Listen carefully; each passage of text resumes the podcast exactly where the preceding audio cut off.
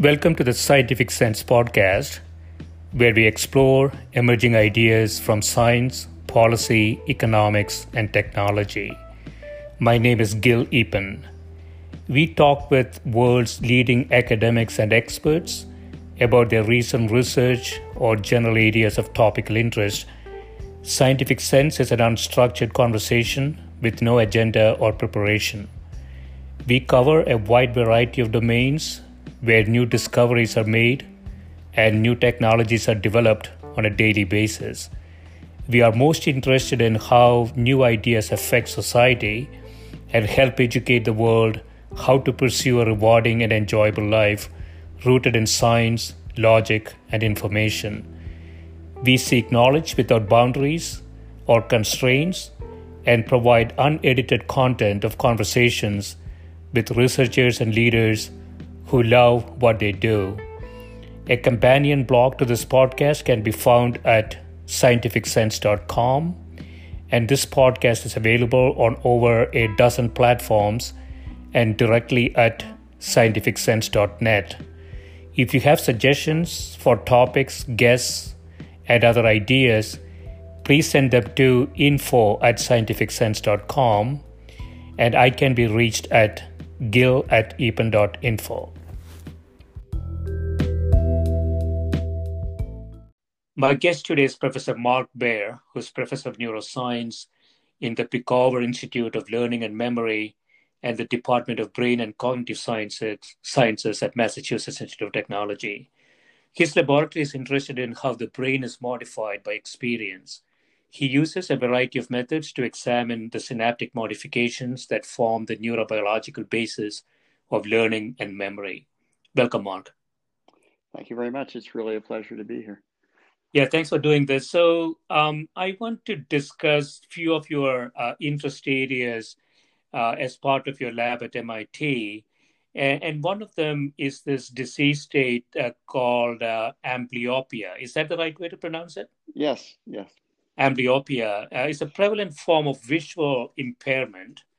Uh, you say it's a, it's a disability that arises during infancy and early childhood uh, when inputs to the visual cortex from the two eyes are poorly balanced. So it's a it's a bit like you, you don't really have the early reinforcement. It sounds to me, Mark. Uh, is that the right way to think about it? That to, for the brain to learn how to see. I think that's a, a good way of looking at it. In a sense, the brain, what what actually happens is the brain learns to see through only one eye. Yeah. Um, because the inputs from the two eyes are no longer in, in proper correspondence. Hmm. Um, so it's still learning, um, and it's learning to essentially disregard um, one of the inputs. But of course, there are consequences. Right. And so, so this happens because of misalignment of the eyes, some sort of asymmetric refraction, uh, things like that, right? So the, the, eye, the design of the eyes themselves, something went wrong. So the the sort of definition of amblyopia is a visual impairment that is not apparent um, in the eye per se. Hmm. So, in other words, the eye is actually fine. Um, the retina is fine. Uh, it generates signals that are going into the uh, the rest of the brain um, just fine. Um, so the, the defect in amblyopia is actually a, a, wiring defect within the brain, and in particular in the visual cortex. Now, the, the reason that that wiring defect occurs, as I said, is because um, there is a, um, not a proper correspondence in the patterns of activity arising in the two eyes. Hmm. So normally, of course, uh, the two eyes are viewing the same thing at the same time, and you have well correlated patterns of activity coming in through the eyes. But in the case of a condition called strabismus, where the eyes aren't properly aligned, and that causes double vision, um, so the eyes aren't are not looking at the same thing at the same time, and so there's a an imbalance there. Mm-hmm. And similarly, uh, in a case where there's um, a refractive error in one eye that by itself is trivial to correct with a lens, for example, a contact lens. Um, but if it goes undetected, you have this situation where only one eye can form a crisp image of the world and the other eye is, is fuzzy. Hmm. And uh, the consequence is, again, this miswiring that occurs in the brain. And probably the most severe cause of amblyopia is a unilateral cataract. So there's a clouding of the lens in one eye. And so it's just impossible to form uh, an image on that eye, even though, again, the eye itself, other than the lens, the eye is fine. Again, it's not difficult to correct a cloudy lens these days.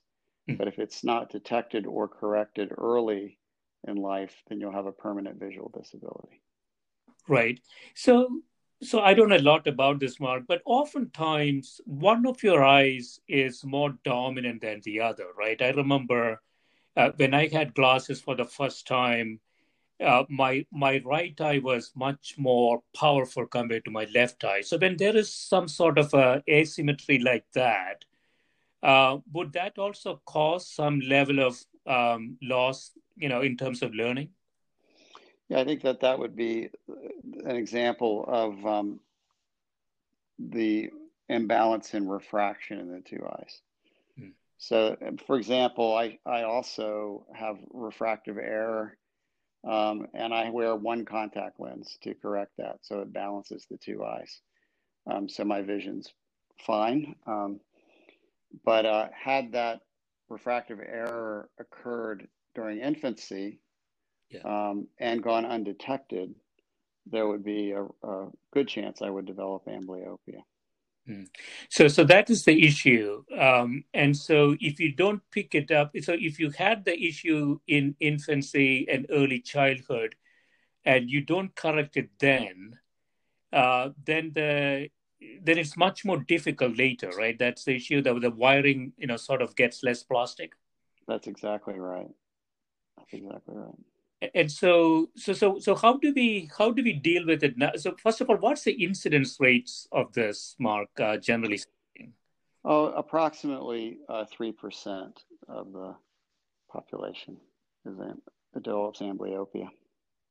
Three percent. So that's quite high. Um, and so so these are uh, these are adult population uh, and we have a condition we have they have this condition so so what's the corrective measures or is there any sort of therapeutic intervention for it? Right. So um, if it's detected if the cause of amblyopia is detected early uh, it can be corrected. So for example as we were using the example of a cataract for instance yeah. Um, obviously, a cataract's pretty obvious, and if you are lucky enough to grow up in an area of the world where there's good medical care, um, then that cataract can be corrected um, in an infant, and there'll be no permanent visual disability. So the, the visual system will develop normally.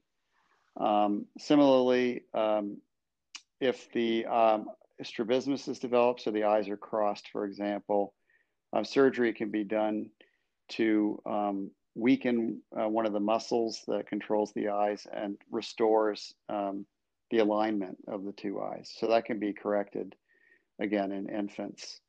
Um, and finally, if there's a refractive error, um, that can also be detected and, and, corrected with lenses. So if the, if the cause of the imbalance in activity from the two eyes is discovered early enough and corrected early enough, there need not be a development of amblyopia. Um, unfortunately, um, sometimes even even with early detection and correction, uh, amblyopia can arise. Um, and so then you have to develop you know treatment strategies to try to uh, restore vision um, in the the weak eye, the amblyopic eye. And the classic uh, therapeutic approach um, is to patch the good eye, put an eye patch over the, the dominant eye, mm-hmm. so-called fellow eye, uh, yeah. and force vision through the amblyopic eye. And this can um, promote recovery of vision through that eye. So it's not sort of the good news is um, that the deficit can be reversed, but it only works if um, that patching is done early in life, uh, before the age of approximately seven or eight years of age. Hmm. Um, after that, it was a very poor, poor prognosis when those um, connections sort of um, solidify. Yeah. So, so symptomatically, um, if you have this condition, one of your eyes is functioning, so so you don't you have less depth perception and things like that. Is that what happens? Yes, you have a you know failure of um, stereoscopic depth perception. You know, we use cues in the environment to determine depth, and that's fine. Yeah. Um, you know, far objects appear smaller than close objects, but um, for uh, precise um, stereopsis requires a good image formation in the two eyes to calculate depth. And so, you know, amblyopia, um, you you are left with one good seeing eye. Hmm. Um, so it's not total blindness, but there are lifelong, there is a lifelong disability associated with it. And of course, one of them is loss of stereoscopic vision, and that can limit uh, career opportunities. Um, it can have negative impacts on um, academic pursuits. And um, of course, there is a great risk of total blindness if the uh, otherwise healthy eye is damaged over the lifespan. So, so this refraction error you talked about is astigmatism related to that or no?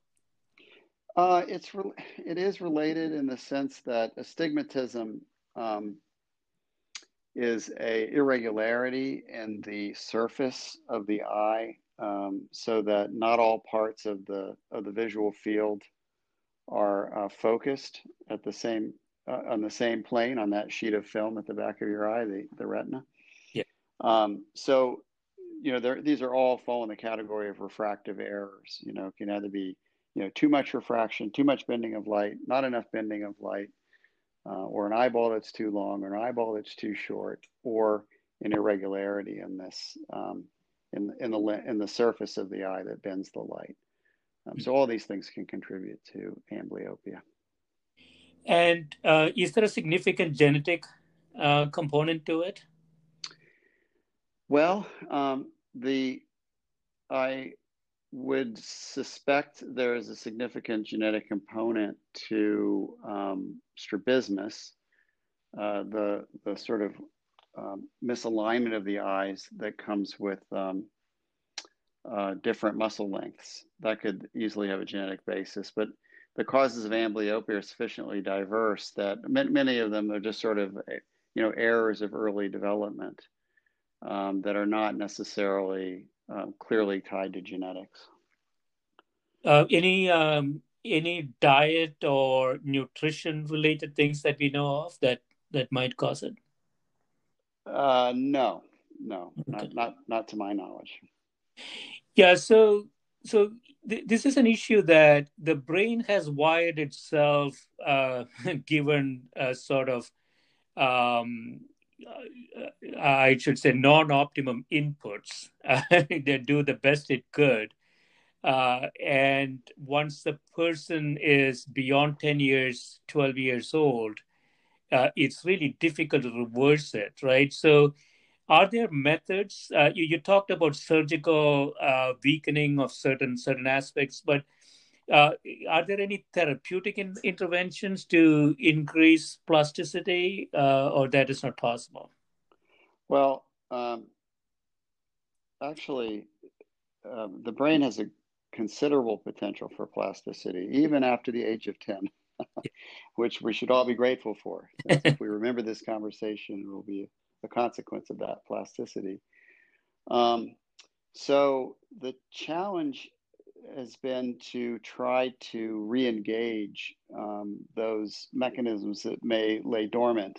Um, and there's been tremendous progress um, in this field um, to achieve that in recent years. And I, you know, one of the um, the, the reasons that um, we study amblyopia, or I should say the consequences of early uh, monocular deprivation, is that first it's a um, it's a example of the critical role of sensory experience in the final wiring of the nervous system. Hmm. So students of nervous system development have been fascinated um, by this phenomenon um, for you know well over half a century at this point.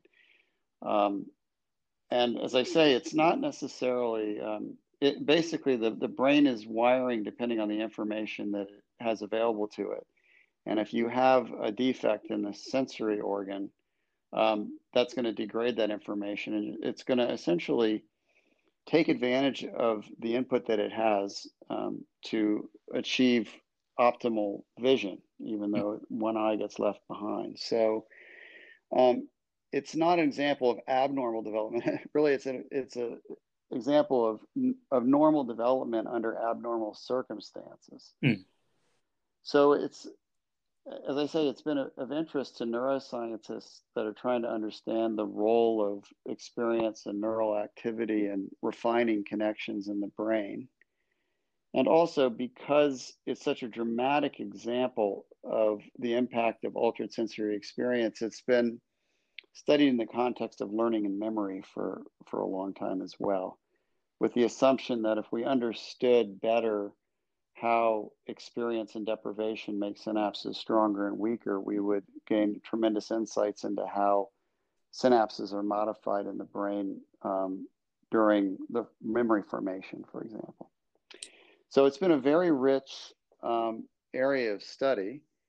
And as you say, um, one of the features of it, um, prominent feature of it, is that this um, amblyopia or this visual impairment is a consequence of altered visual experience during early development. So if the same alterations occur in adult, for example, I gave you the, the example of my eye where I wear one contact lens, this developed as a consequence of aging. Hmm. and uh, I'm not going to become amblyopic as a consequence um, because my brain, my, those circuits are no longer sensitive to that abnormal visual experience. Uh, however, the sort of flip side of that, I mean, on the one hand, that, that's great. We're not vulnerable as, as vulnerable in adults as we are to children in abnormal sensory experience. Uh, the, the flip side, unfortunately, is, is that um, the prospects of reversing a deficit uh, diminish as we get older. Hmm. And the your question really was is, is um, what's being done to try to promote uh, recovery of juvenile plasticity um, to allow for recovery of function. And, it, and it's a deeper question than just amblyopia because it applies to recovery of function after all sorts of brain diseases, damage, uh, injury to the brain. So again, it's a it's a system that we have to study um, processes that are, are extremely important from a neurotherapeutic point of view. So the um, the in in recent years, um, there's been a lot of progress in understanding uh, the factors that bring to a close this period of sensitivity to abnormal visual experiences. We call it a, the critical period. So as was said in humans, it ends at about age eight. So there's been a lot of progress in um, identifying the factors that start to constrain uh, the degree and type of plasticity that's permissible in, in the brain after that age. And with that knowledge has come some sort of exciting avenues of discovery of ways to sort of reopen um, or take those brakes on plasticity away mm. and, and, allow potentially um, plasticity to take over to restore uh, vision in the context of amblyopia or brain function generally in the context of brain injury. Right, right, yeah. So, like you say, you know, it's it's a broader question. It's about sort of a systemic uh, aspect of the brain. Uh, it seems to be really good at learning things early on. It, it gets sort of locked in, and then once it's locked in, changing things are much, much more difficult. Uh, and we see that in all aspects of the brain function, right? So, you, you another interest you have is the synaptic substrates of visual recognition memory um, you say detection of novel stimuli that may predict reward or punishment requires long term memory for and recognition of stimuli that are familiar. Um, so, so uh, talk a little bit about that. So, detection and familiarity recognition, uh, uh, you say, are often impaired in neuropsychiatric diseases. Uh, so, so understanding those those things are quite important. So, um, you going through going through life, um, sort of running experiments. Mark, I think about it. Uh, some of those experiments succeed, some of them don't. Uh, so there is a positive and negative reinforcement happening all the time. And if that is not happening in, in some systematic way, that could lead to lead to issues.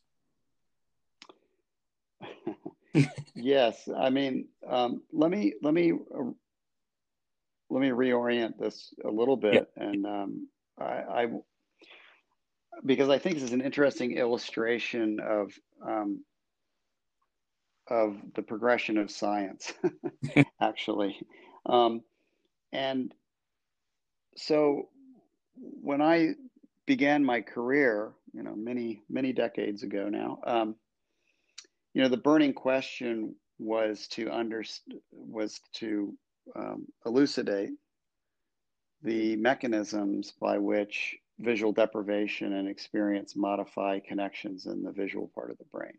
Hmm. And um, that was my singular focus uh, as a scientist yeah. was that question. And um, but of course, over the years, um, you make along the way unexpected discoveries. They derive from the core interest, um, but they, they, it gives you an opportunity to uh, form a branch off the main trunk of the tree. Hmm. And um, some branches you choose to ignore.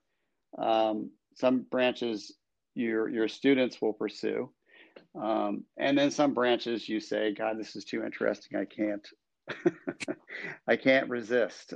so, um, so this these experiments on visual recognition memory fall in that category. So, um,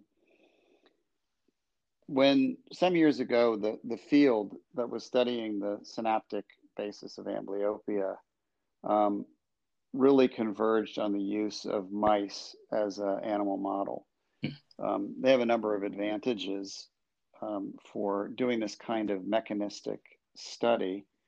Um, I will say they have the disadvantage of not being particularly visual species. So mm. they have actually a pretty lousy visual system, but we use it anyway. Um, and um, along the way, we, a student of mine, um, who is now a very successful professor at Columbia named Nate Sawtell, made a, a really unexpected discovery, which was he would um, record um, the responses in the visual cortex of the mouse to a very simple stimulus, which is just a or just a pattern of stripes. We call it an oriented grating stimulus. And he would record the activity elicited by that stimulus. And this is an awake mouse. And then mouse was put away, came back the next day, and he would record again. And we were not expecting that response to change. Hmm. Um, but what he discovered was that um, every day he came back, the response would get a little bit larger and a little bit larger, a little bit larger until it reached an asymptote.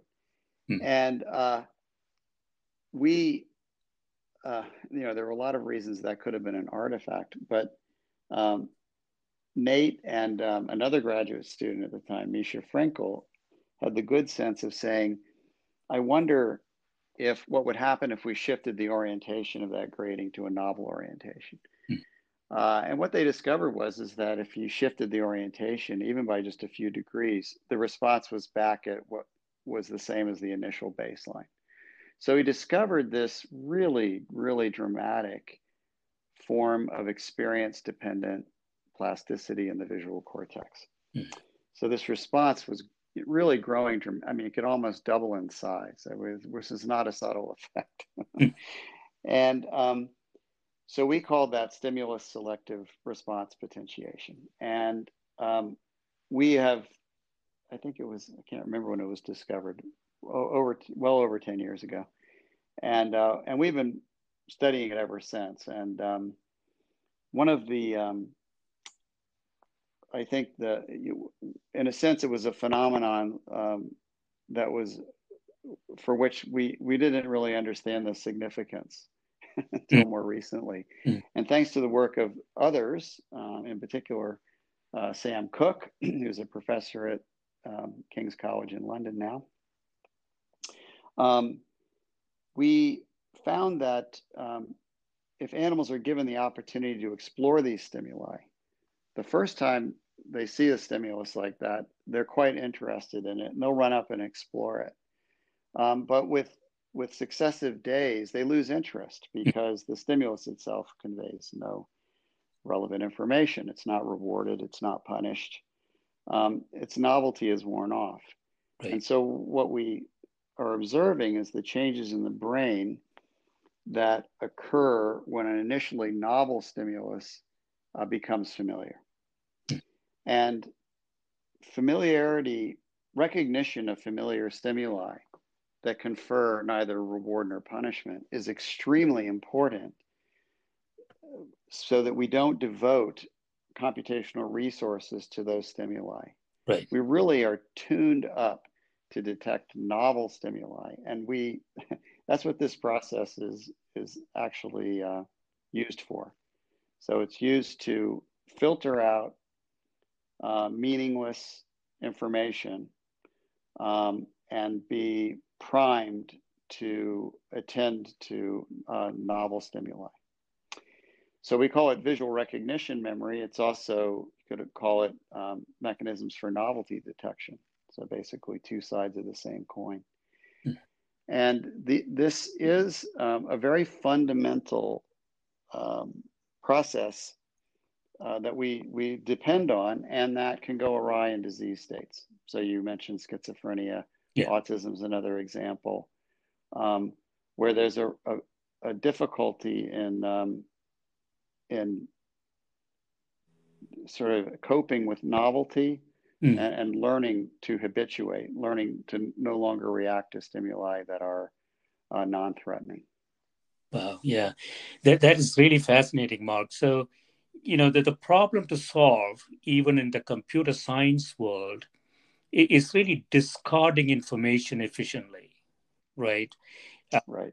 So the the algorithms that uh, that are being sought is really um, really you know efficient discard- discarding of information because information overflow uh, is the biggest problem uh, from a decision perspective. Uh, it's the same problem for the brain, right? So um, a, a, very efficient brain would, like you say, would recognize um, familiarity very quickly and, and don't really devote computing resources to those those stimuli so that they can optimize around novel, uh, if I understand this correctly, Mark, novel stimuli, and and and that's useful in the variety of variety of ways, I would imagine. Yes, that's absolutely correct, and um, and we just feel so fortunate that we have an opportunity to study this uh, process. You know, it's um, it's a fairly low level uh, decision of, of recognizing novel stimuli, um, but it's also fundamentally important. And, um, and, and, we just have a very robust uh, way of studying the mechanism now. Yeah, so the, the neuropsychiatric diseases, schizophrenia, autism, you mentioned, um, th- these are situations where, where the brain is unable to do that. It's basically reacting to um, stimuli it has seen before, uh, sort of the same fashion as it would to a novel stimuli? Yes, I mean that that actually is a, a feature that was recognized very early on um, in schizophrenia. Is uh, essentially a, a, a, difficulty in um, essentially modulating a behavioral response to to familiar innocuous stimuli. So, so does this lead us to some sort of um, intervention um, for those diseases in any way? Well, we that's the that's the hope. Um, we're we're not there yet. Um, I think that we we have learned enough about this process um, in the mouse visual cortex um, to recognize that it can be disrupted in a lot of different ways. So there's a lot of ways, a lot of, not surprisingly, there are a lot of ways to break a machine. And I think the challenge that we have is understanding, you know, which of those potential defects are the cause of um, pathology in a particular disease state. And so, something, in other words, someone that is given a diagnosis, say of schizophrenia or autism, um, has a broken machine, but the cause of that uh, the cause of that disruption can vary from one individual to the next. And so the appropriate treatment will vary from one individual to the next. And I think the challenge that we face in the field is trying to parse um, the patients that have these disorders into groups that would we could predict would respond to particular therapeutic approaches. Hmm. So, so info, if information overload is, is one of the issues here, Mark, I wondered, could there be some sort of external filters? In other words, if the information going into the brain is mediated in some way, would that have some effect? I think that's an interesting suggestion. Yeah. yeah. I don't know anything about it. I'm just I'm just asking questions. well, you know, I, yeah, I don't want to I, I don't want to get too far away from what I'm competent to discuss, yeah. but uh, you can imagine that um, sort of um, li- limiting uh, sensory stimuli could have a beneficial effect for people that are uh, unable to process a particularly rich uh, sensory environment. Yeah. Yeah, I think, for example, in the case of at least some cases of autism, where um, you know there can really a, a big problem is sensory overload, and obviously the strategy that's adopted by all caregivers of people hmm. um, that are affected that way is to try to limit sensory overload. Right. Like don't you don't take your kid to Disney World. Um, so that's you know essentially that's being done empirically. But what we'd like to really understand better is um, what's going on in, in the brain, and uh, are there some clever ways that we can um, restore normal function? Yeah, yeah. I'm just thinking, um, you know, yeah, as artificial intelligence progresses, you could have a companion, let's call it a machine, uh, that is able to sort of learn uh, where the optimum inputs uh, might be. Uh, and so, you know, you could have a companion machine that that you know uh, produces the the right amount of input into the brain, uh, and it it could learn from you know the the feedback it's it's receiving as well uh, you know, it could be interesting in the future to to think about things like that potentially. I, I think it's a very interesting suggestion. I, am thinking in terms of um, what what comes to mind is um, the sort of sensory overload that would come with a, a pilot. For yeah. instance, particularly in a you know combat situation where there's a lot of incoming signals and trying to filter, you know, what what's a flock of seagulls and what's a, a missile that could kill me. Um, mm. And uh, and then you know modulating the the alert um, that is available to the pilot to make a decision. Right, right. Yeah, it's a fascinating area. We'll take a quick break, Mark. Uh, when we come back, we'll talk more about autism. That sounds great. Thank you.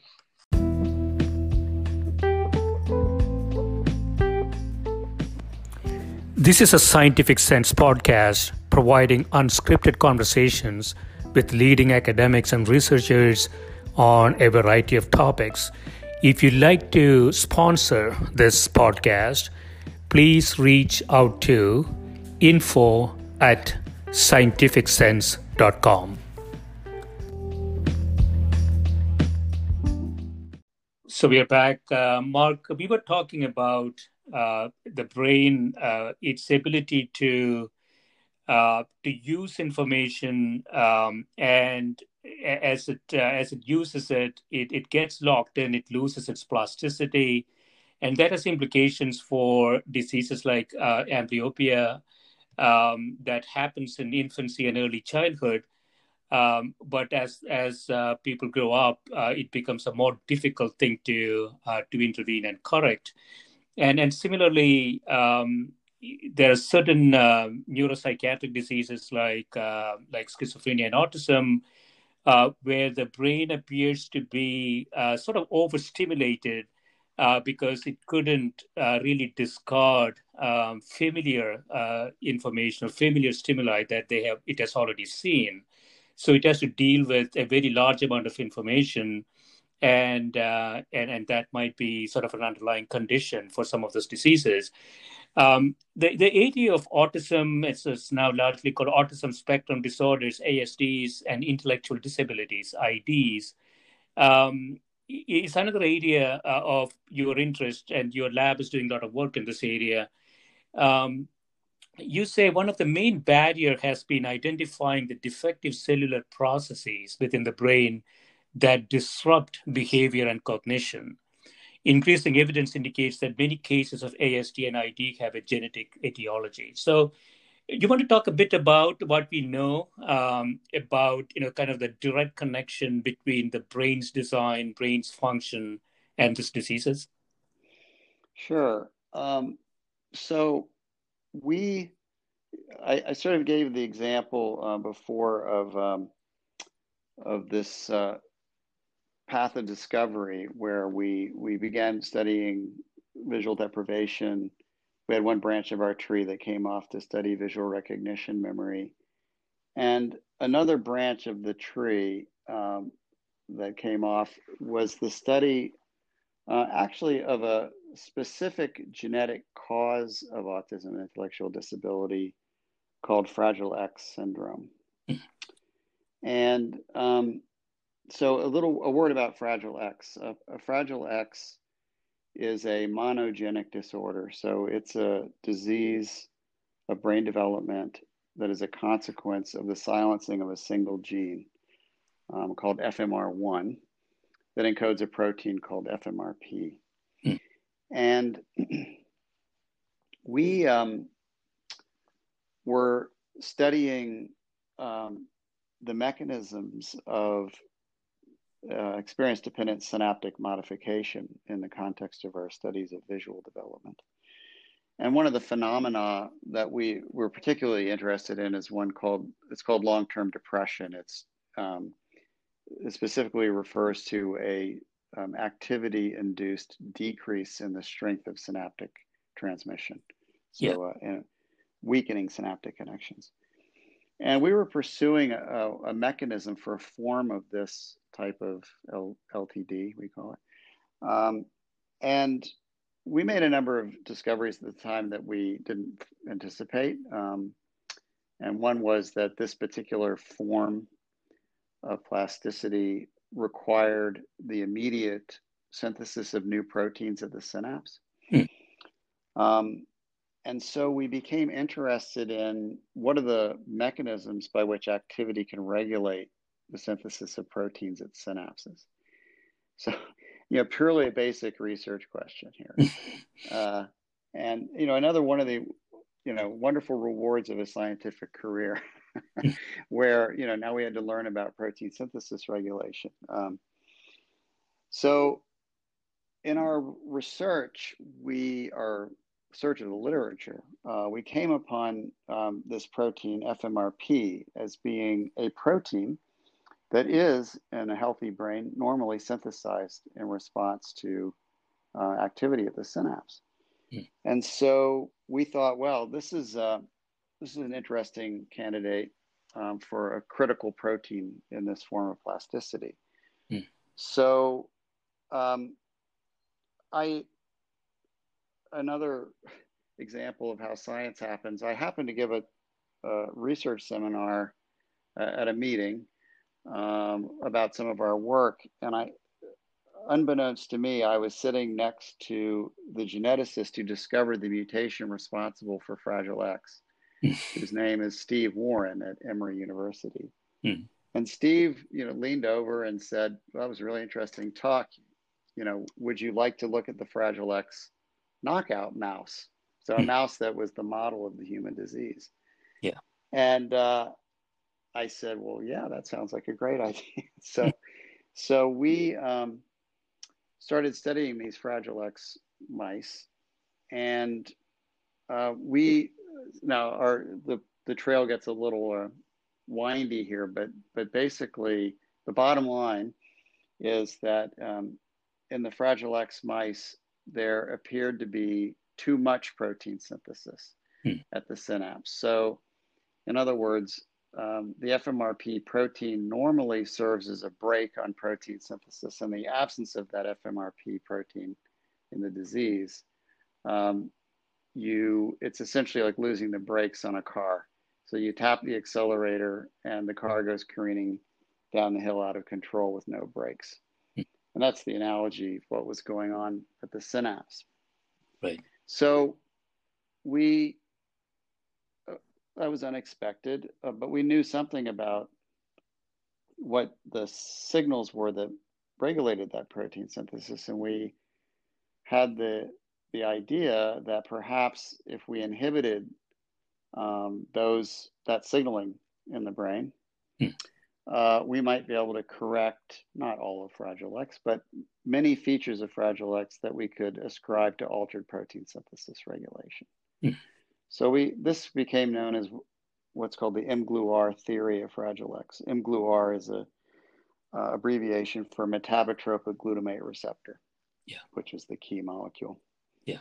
So we set out to test this idea we and many other laboratories around the world set, set out to test this idea, and uh, and we're surprisingly successful. So we found that many many uh, deficits at many levels of analysis in, in Fragile X animal models could be corrected by inhibiting this neurotransmitter receptor.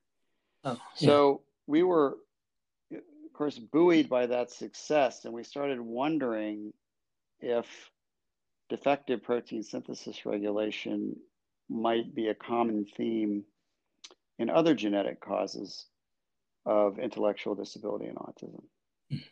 And so we um, started digging through the literature about what was known uh, at that time, anyway.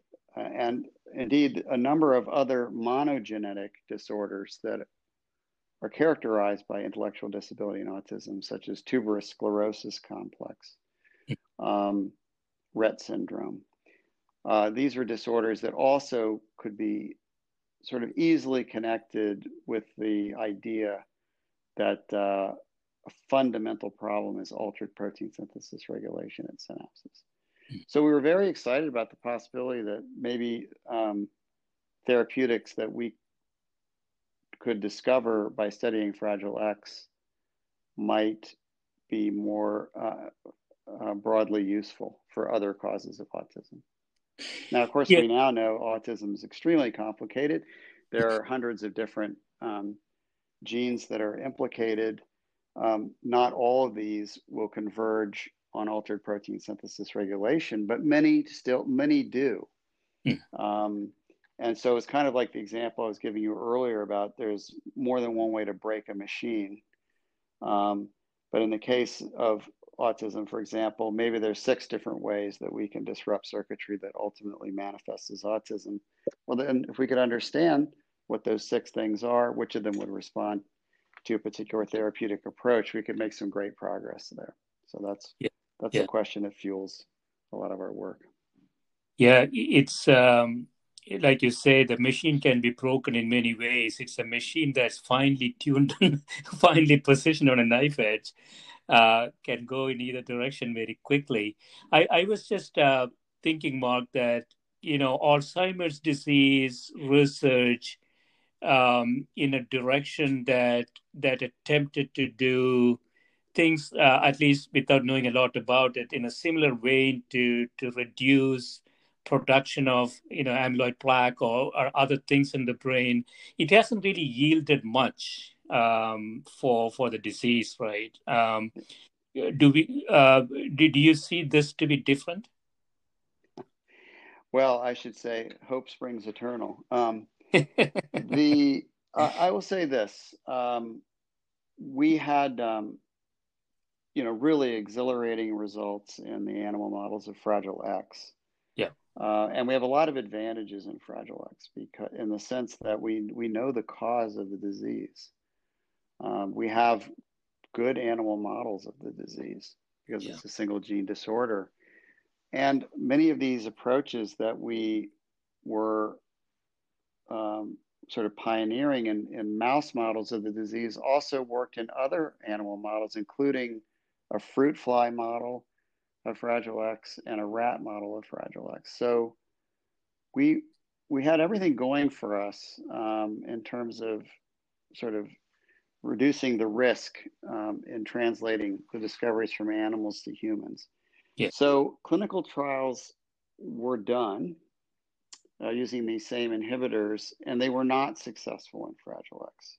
Hmm. And this, of course, was a big disappointment. Um, but it's important, in my view, it's important that we don't throw the baby out with the bathwater. You know, there's a certain a number of people throw up their hands and say, "Oh, another example of a failure to translate a mouse discovery to a human." But I think it's very important to keep in mind how much, how little we know when we cross that bridge into doing a human study.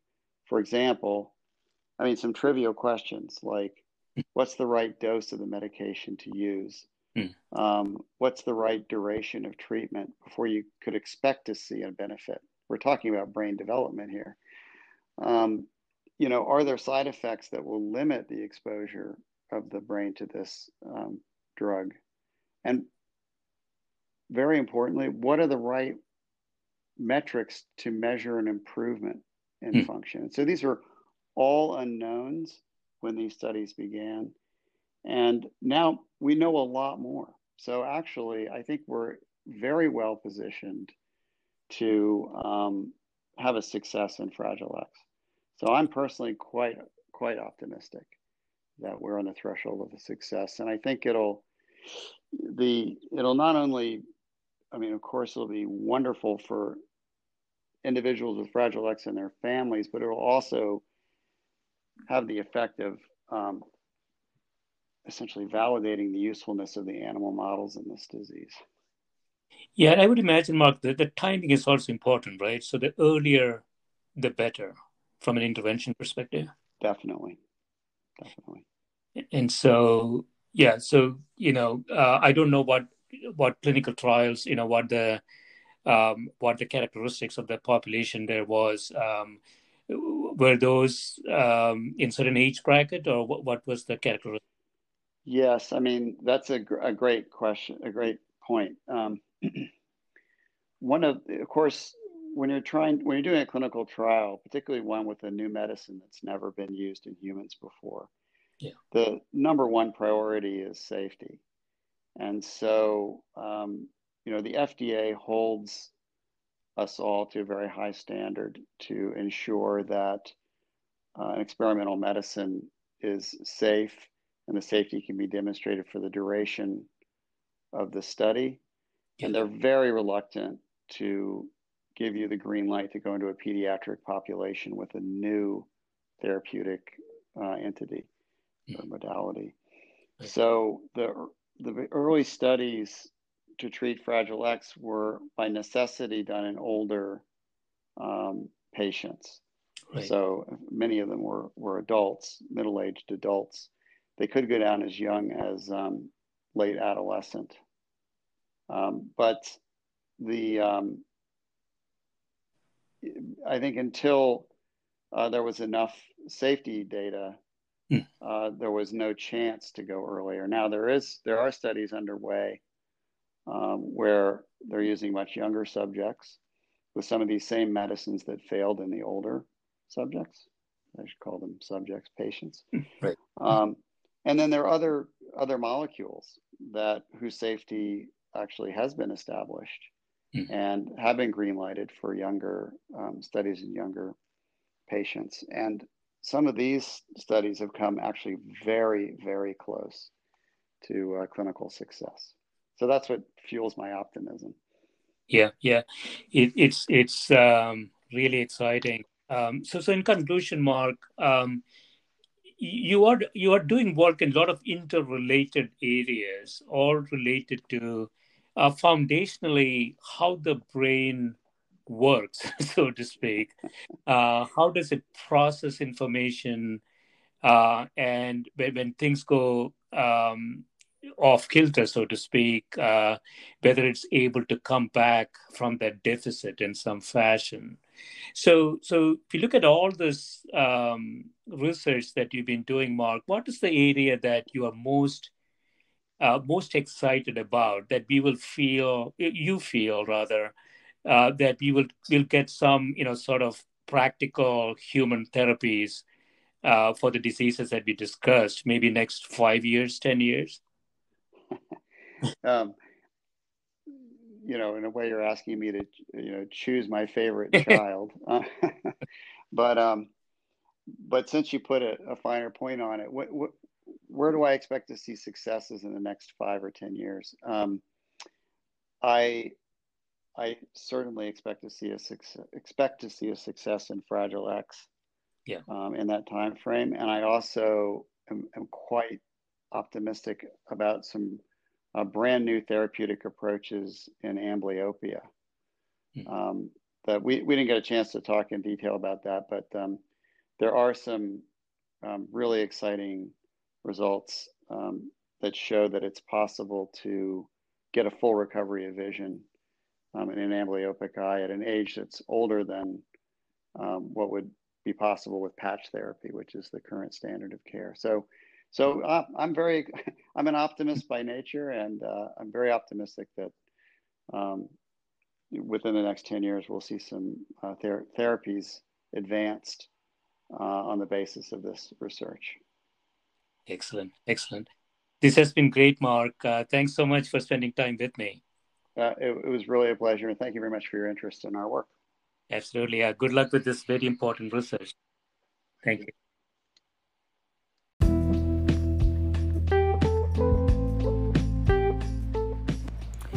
This is a Scientific Sense podcast providing unscripted conversations with leading academics and researchers on a variety of topics.